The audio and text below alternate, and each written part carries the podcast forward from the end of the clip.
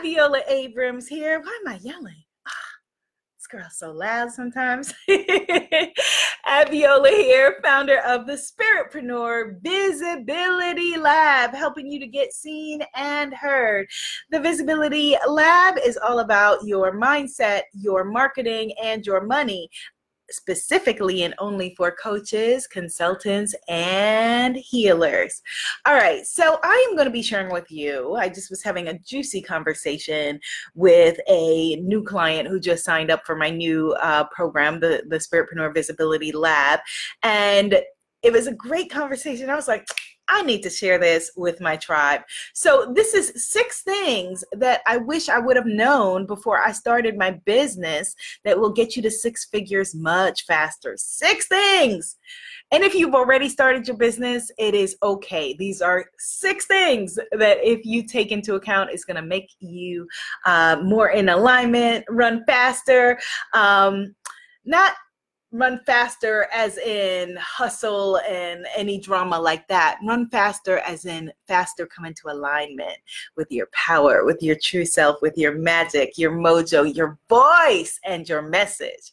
All right so what six things do i wish that i would have known before starting a business? Thank you for the hearts my loves. All right so number one don't do open ended coaching. There are a lot of people, and I started out like this too, where you do month to month coaching and the person pays every month and it's open ended. You don't know how long they're going to work with you. They don't know eh, how long they're going to work with you. It's the same with consulting. Everything I'm saying here applies for consulting. It doesn't matter what you call it. You can't get wet from the word water, whether you call it healing, coaching, consulting, counseling, you know what I'm talking about. Having an open ended kind of thing, it's hard to sell and it's also not great for you because you can't plan your income. Um, the person is not committed. You attract less committed people. And what you want are clients who are like you. You want soulmate clients who are going to be committed who are going to follow through who are going to take inspired action.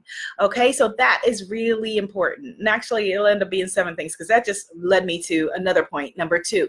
However you are in business is how the kinds of clients that you're going to attract. If you are wishy washy, non committal, don't show up, um, oh, folks, money, you're going to attract clients like that. Now, no matter what, some people do slip through the cracks who are like that, no matter what. But the overwhelming part of your practice is going to reflect you so make sure that you um, you know you're settling your debts that you are showing up on time for your meetings, and that you are treating your business like a business. Okay? All right, good. Number three, you don't want to just have a business that, that is a service based business where I'm like, you know, I can walk in and I could go with you, I could go with that guy, I could go with anybody. You want to have a solution based coaching business. And what that means is that there is something very specific that I can come to you for.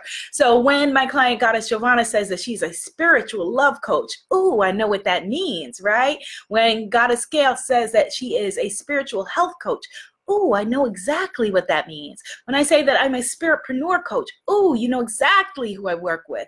So I, that's what I want for you have a solution based business, solve a problem, and it's going to make it much faster and much simpler and easier for the people who are looking for you to find you because otherwise they don't know and you don't want a replaceable business where we could go to them you know this that and the third this that and the third person no. Hello goddess aurora. I love the hearts and all of the fanfare and stuff. Hello goddess bria Okay, so that was three, right? Is that three? One, two, yeah, three. Okay, so number four. Stop lowballing yourself with what you charge. A lot of people think that they've got to work their way up to be able, able to charge, you know, what they're worth or something like that. And most important, you've got to know your stuff you've got to know that you can help to create transformation and that you can deliver. If i come and sign up to work with you you can give me what i'm signing up to work with you for. But you don't have to wait until like oh you've got five years in the business or 10 years in the business to be able to charge a certain rate whatever your rate is, if I want to work with you, I'm going to pay it. And here's the beautiful thing to remember. A lot of people think when you start a new coaching, consulting, healing business, you're starting from scratch. So you may feel like I just started this business. I've only been doing it for, you know, a year, so I can't charge whatever. But you're bringing all of the experience that you have with you. You don't throw away your experience. So if you were working in corporate or in education or wherever, whatever you were doing before, you don't throw that away. That's a part of your experience. And so, absolutely put your hand over your heart or over your womb and come up with prices that feel good so that when you are delivering on the, your promises to your soulmate clients, you feel good about it and they feel good about it. And remember, I said, you know, that you attract who you are as a client. So if you are attracting, you know, if you are putting out prices that feel like you're scrimping and saving and you feel uncomfortable um, and you feel like you can only work with them but this m- amount of time, you can't really help them get a transformation going, that's just going to be the nature of your business. You don't want that. All right. Okay. Number five no need to use fancy language or fancy whatever. Just be yourself. Just be yourself. You know like you don't need to if you if you like you know if you like to wear suits then rock a main pantsuit or regular you know dress suit or whatever if that's you. You know if you like to wear dresses rock just dresses. If you wear jeans and you love jeans and you look good in jeans and feel good most importantly in jeans then wear that